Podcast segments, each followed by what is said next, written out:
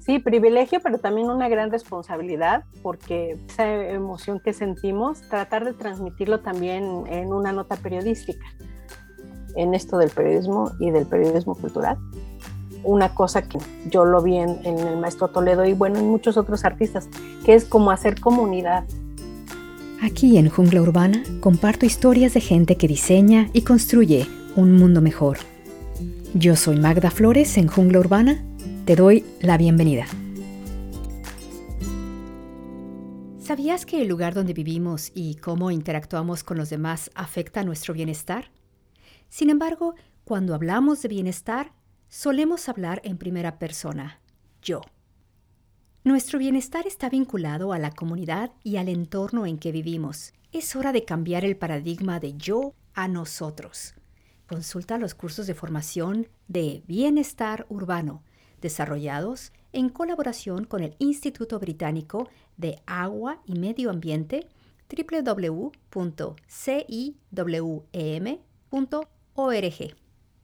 Esta es una conversación con Mónica Mateos, reportera en la sección de Cultura en el periódico La Jornada en la Ciudad de México. Mónica es licenciada en Ciencias de la Comunicación y tiene diversos estudios de la prestigiosa Academia de San Carlos. Esto incluye dibujo, así como pintura y grabado. Además de que habla varios idiomas, inglés, francés, portugués, en fin. Hola, ¿cómo estás, Mónica? ¿Qué tal, Magda? Pues oye, pues muchas gracias, te agradezco mucho la invitación, pues siempre, siempre es un placer eh, pues platicar con los amigos, platicar con la gente nueva que uno conoce, bueno, eso es, eso es a mí lo que me gusta mucho, la conversación. Pues muchísimas gracias, porque tú sí eres experta en todo esto. Y lo que sí me encantaría para poder ubicar a la gente que nos escucha es que nos digas de un lugar que te gusta visitar.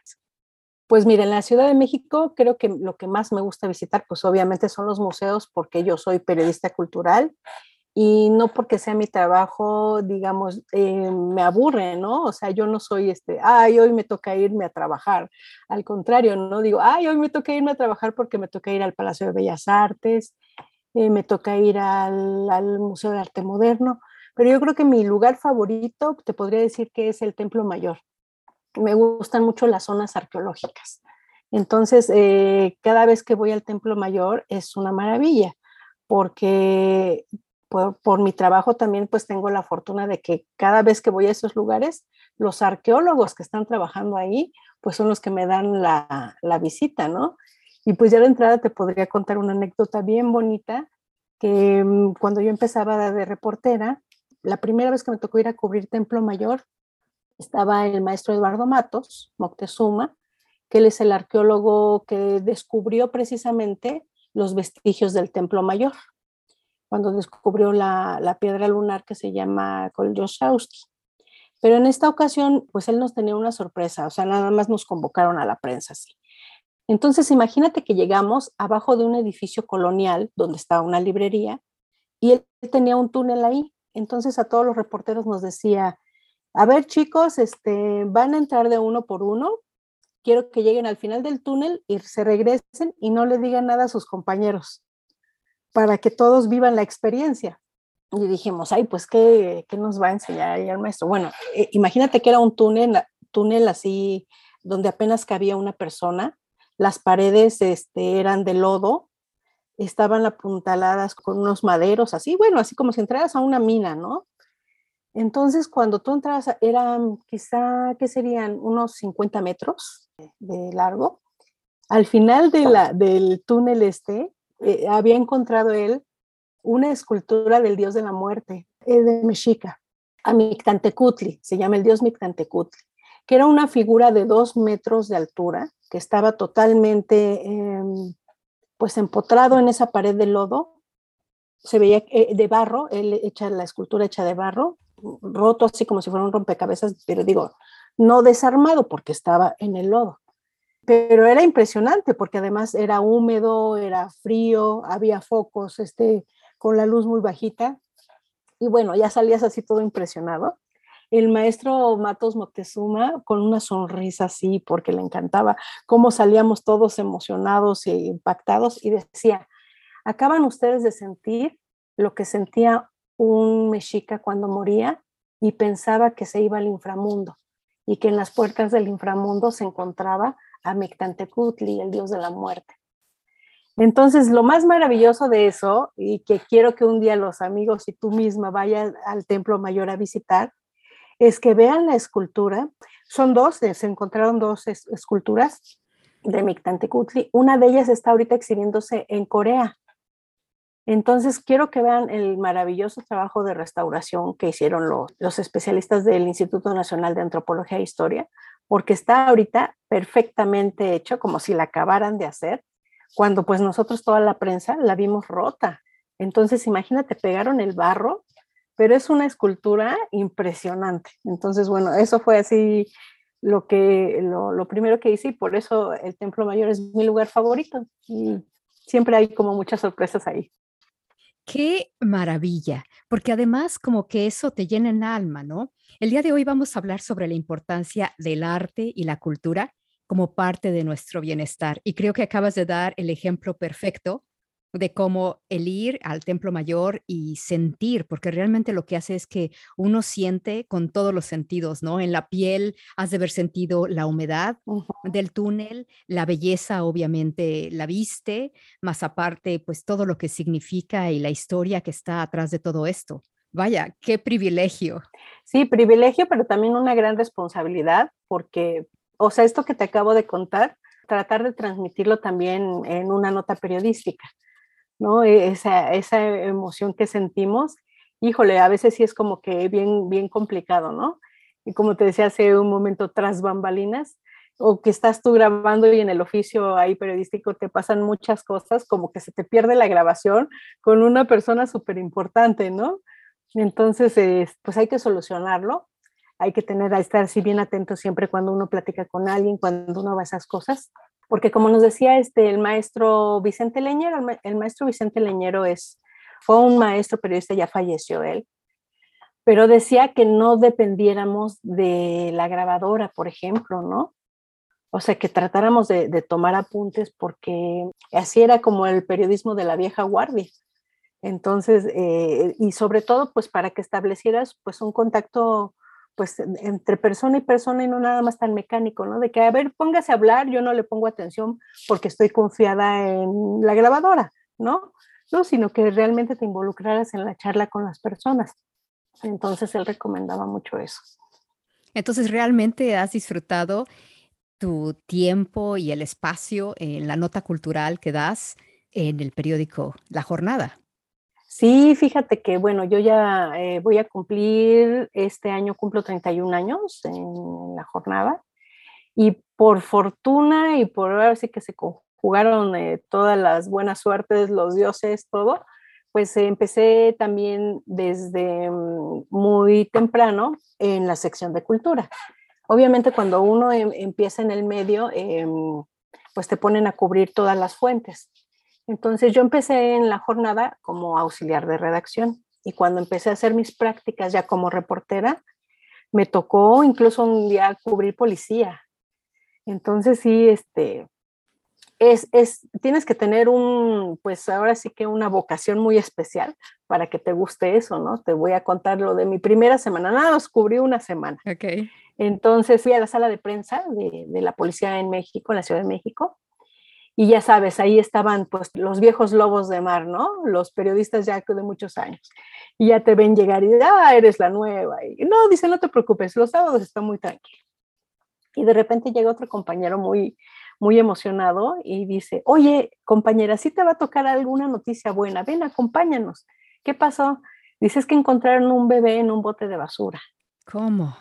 Así, así, un bebé tirado, o sea, la verdad no pregunté si vivo o muerto, pero me dijeron, un bebé en un bote de basura, vente, vamos a ver. Entonces en ese momento yo dije, es que yo no quiero ver eso. Yo, yo así estaba impresionada, digo, así, así como tú, tú escuchaste la noticia, dije, no, yo no quiero ir. Y no fui, o sea, dije, yo no quiero ver eso, porque pues obviamente yo creo que estaba muerto el bebé, o no sé, pues. Entonces ya esperé el boletín de prensa y todo, la segunda cosa que me sucedió es que, pues, como yo era la reportera de policía ahí en la jornada, antes la jornada estaba eh, ubicada en, justo en el centro histórico, ahí a unos pasos de Bellas Artes. pero es una zona complicada, muy difícil, ¿no? Hay este, mucha gente que vive en la calle, hay muchas cantinas alrededor. Entonces de repente me dicen, este, ¿quién cubre policía? Ya dije yo. Y entonces, bájate, están buscando en la recepción. Y ahí voy, ¿no? Y había una escalinata muy grande para bajar a la recepción. Y estaba un hombre tirado ahí en la recepción, en un charco de sangre. Lo que había pasado es que era un chavo que estaba en una de las cantinas y lo golpeó un soldado que estaba también ahí tomando borracho y todo, lo golpeó, le fracturó la, quijada y él en lugar de llamar a una ambulancia o acudir a la policía, dijo, ah, ahí hay un periódico, lo voy a ir a denunciar. Pero entonces llegó pues ya en un mal estado y se cayó en el charco de sangre.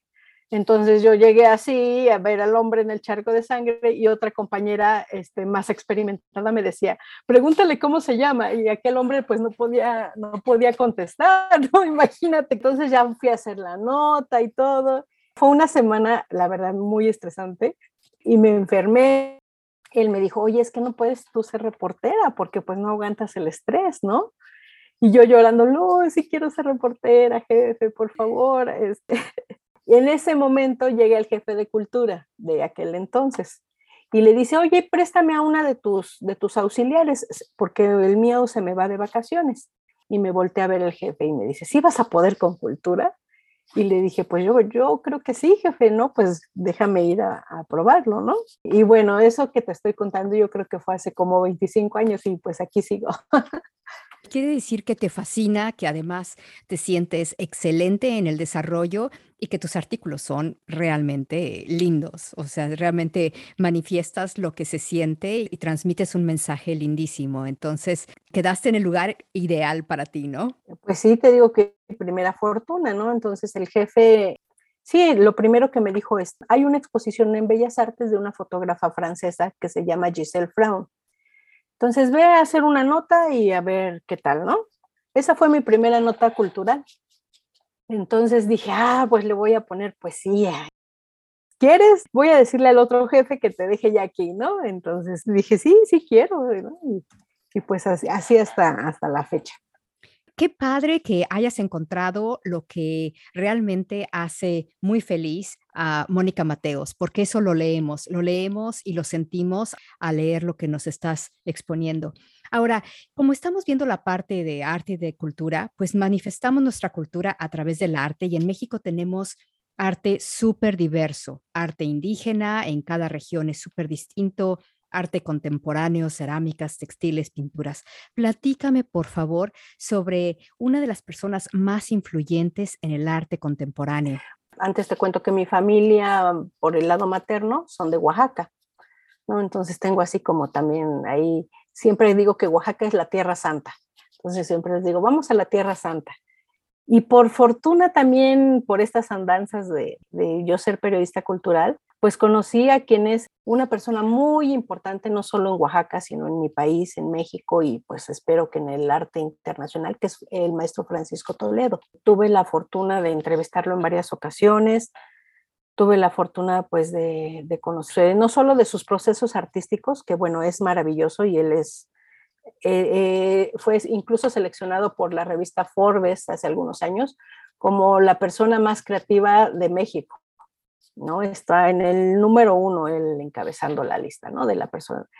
Pero sobre todo, pues todo el altruismo que tuvo, o sea, él creó muchas instituciones culturales y, también fue un activista comprometido con, con, pues muchas causas sociales, o sea, defendiendo muchas cosas, ¿no? imagínate que, mm, por ejemplo, un día nos hablan al periódico, eh, nos habla el corresponsal en Oaxaca y dice, oye, el maestro Toledo se subió a una barda y no se baja de ahí porque quiere una maquinaria entrar a un cerro a cortar árboles. Y él lo quiere impedir, quiere que se vaya la maquinaria porque quiere defender eh, la naturaleza y no sé qué. Entonces está en la barda de, este lugar que, era, eh, era privado, pero él se subió ahí y que no se va a bajar hasta que se retire la maquinaria. Mucha gente lo apoyaba, ¿no? Esto que te estoy contando, el maestro trepado en eso, el maestro de 70 años, imagínatelo, ahí, colgado, ahí colgado, así colgado literalmente. y por supuesto, o sea, él, él apoyó muchísimo pues las protestas que hubo cuando desaparecieron los 43 estudiantes de Ayotzinapa. Entonces él hizo 43 papalotes con el rostro de los, de los estudiantes y en una de sus protestas, él en el centro de Oaxaca voló un papalote. Entonces también lo veías ahí al maestro de 75 años corriendo por la calle, perseguido por los fotógrafos que lo querían captar así. Los fotógrafos no lo alcanzaban, decían, es que corre, no, no puede ser, y corriendo con el papalote. También hay, hay unas fotos bien bonitas de él haciendo eso para solidarizarse con la protesta de los jóvenes. Entonces él era así, ¿no? Este, impidió que, por ejemplo, metieran también en el centro histórico de Oaxaca, que él amaba, él amaba también su tierra, impidió que metieran en un edificio histórico un McDonald's. También esa fue una de, de, sus batallas, a las cuales pues siempre nosotros desde la jornada lo acompañamos, porque él fundó la jornada, es fundador de la jornada.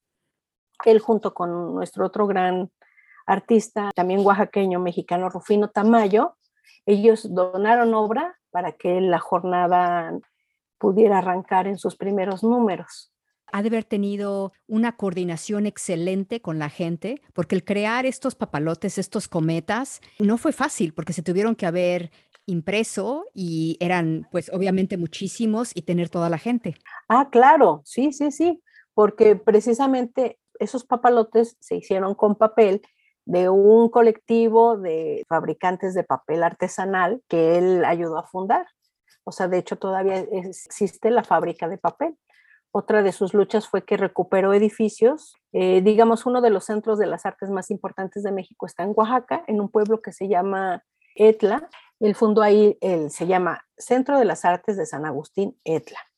Entonces, imagínate que él compró con su dinero, pues, producto de su trabajo, él compró una fábrica abandonada de textiles y la remodeló y la recuperó y ahorita es ahí este, una escuela de las artes. Entonces, digo, obviamente pidió un poco de apoyo ahí a, los gobiernos estatales, federales, pero ahorita es el lugar también obligado donde, donde él da becas, o sea, ahí no paga ningún estudiante, sobre todo a los indígenas, hijos de campesinos indígenas, entonces, y da becas, y entonces él invitaba hacia sus, sus amigos artistas extranjeros y todo a venir a dar cursos, ¿no? Y ahí se han formado muchísimos grabadores, artesanos textiles, pintores, por supuesto, fotógrafos. Le gustaba mucho la fotografía al maestro.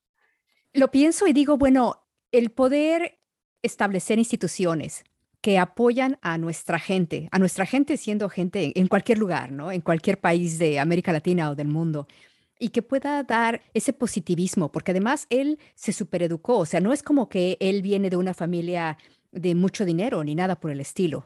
Sí, sí, no, es que es maravilloso. Él cuando empezó esta carrera estudió en París y también apoyado por las autoridades culturales de aquellos momentos, ¿no? Que se fue de beca que era embajador en Francia, pues nuestro poeta Octavio Paz. Entonces por allá lo recibió, ¿no? Este, también Rufino Tamayo por allá andaba, el maestro se fue a estudiar y pues como dices tú ahí, ahí empezó a ver, o sea, qué bonito es ir a estudiar eh, en Europa y todo eso, pero traerlo a México, ¿no? Y traerlo a quien lo necesita. Entonces él tiene una colección de grabado impresionante. Imagínate que tiene hasta un durero, tiene un grabado de durero y esa biblioteca también es pública, pues ahí puede ir cualquiera a leer los libros. Siempre, por ejemplo, procuraba que los museos, todas las exposiciones, ya sabían los museos, le mandaban los catálogos de todas las exposiciones. Entonces, eh, ahí esa biblioteca, yo creo que veces no la tienen pues ni, ni nuestras instituciones culturales, ¿no? Y eso ya lo donó el maestro a México. Pues es que si tuviéramos la posibilidad como ciudadanos de apoyar más, de cualquier forma, ¿no? Podemos ser voluntarios si es que tenemos tiempo para otorgar. Podríamos ser profesores que podemos apoyar con el desarrollo de los jóvenes o de los no tan jóvenes, porque a veces gente de la tercera edad les encanta entrar en todo esto y tienen un acervo cultural envidiable que no podemos perder y que podemos utilizar mejor. Sí, sí. Sí, así es. Eh, me preguntabas también que, pues, qué aprendizaje me ha dejado estar aquí en esto del periodismo y del periodismo cultural. Y pues esa es una cosa que, bueno, yo lo vi en, el maestro Toledo y bueno, en muchos otros artistas, que es como hacer comunidad. También lo, vi, por ejemplo, cuando vino a, México a visitarnos José Saramago, el premio Nobel portugués, que a él, él llegó en la época en la que estaba el levantamiento zapatista y estaba toda la efervescencia del movimiento zapatista y dijo, llévenme a Chiapas.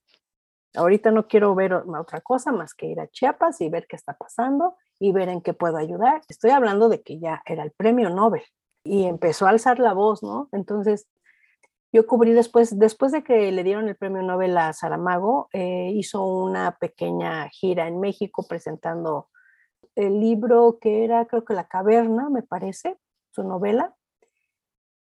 Pero tú te puedes imaginar, bueno, no sé si, si, si conoces el Zócalo de la Ciudad de México.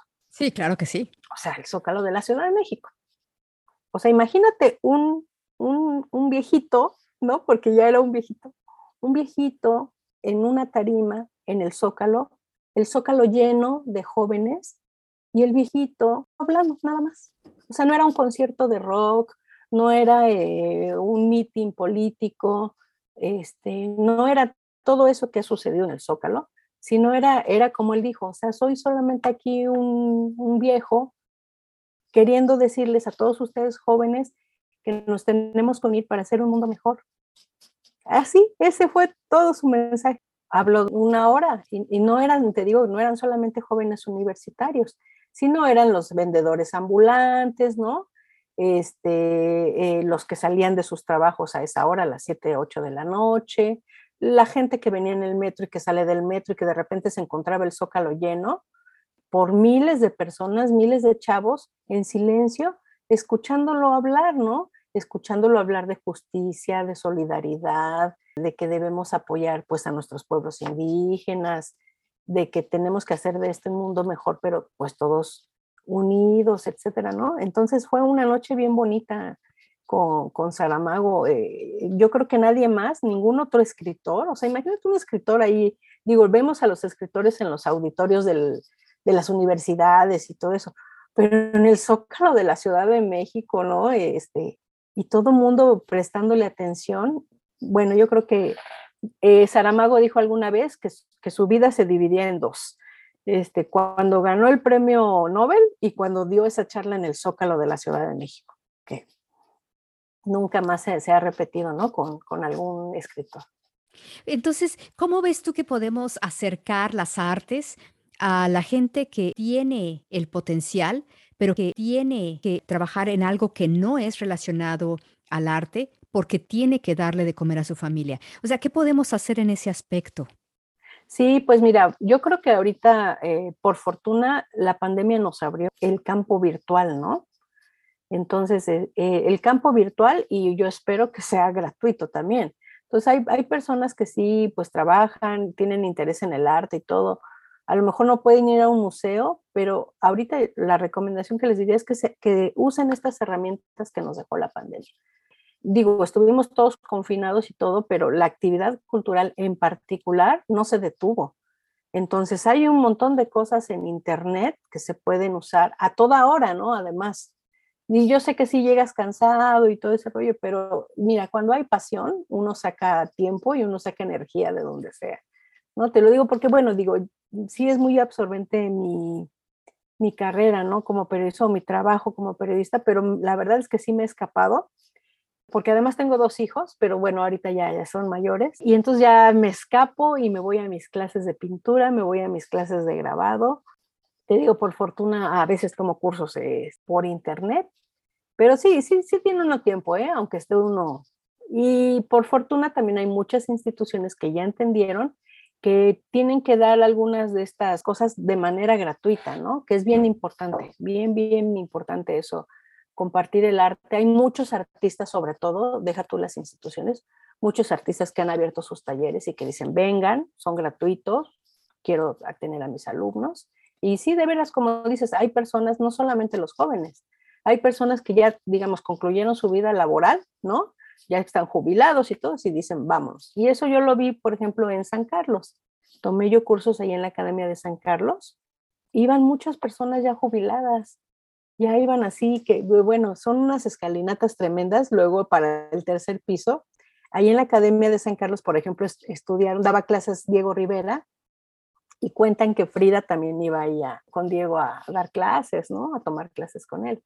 Es bien bonito ese lugar, ¿no? Ahorita ahí dan clases de posgrado de la Facultad de Artes y Diseño de la UNAM pero también tienen un programa muy bonito de educación continua, que son talleres libres, donde pues podemos ir los que no somos este, precisamente de la carrera. Y van así, ahora sí que van, van o vamos muchos viejitos ahí con nuestra cajita de pinceles, con nuestros lienzos y luego organizan ahí mismo las, las exposiciones y bueno, es, es, otro ambiente pero muy, muy, muy bonito. Mónica, tú tan joven, yo no sé de qué hablas. Entonces, Pero muchas gracias por darnos los tips, porque creo que a veces tenemos la excusa de que estoy muy ocupada, pero pues realmente eso es nada más una excusa, ¿no?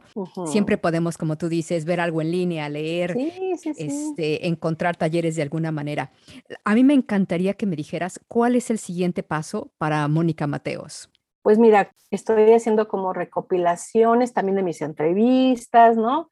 Te voy a dar una primicia. Eh, ya en octubre sale un libro un libro que hice, pero este es como de otra, te digo, siempre hay que compartir, ¿no? Eh, eh, sobre todo hacer comunidad. Entonces, hace algunos años tuve una experiencia médica, o sea, me, operaron, tuve un, tumor en hipófisis, imagínate, entonces me, me quitaron un tumor de la cabeza, ¿no? Y, y, toda esa experiencia que tuve, sobre todo con los servicios médicos de este país, que salieron a flote, digamos ahora con la pandemia, salieron a flote las sombras ¿no? de, nuestros servicios médicos en este país, eh, lo relato un poco, ¿no?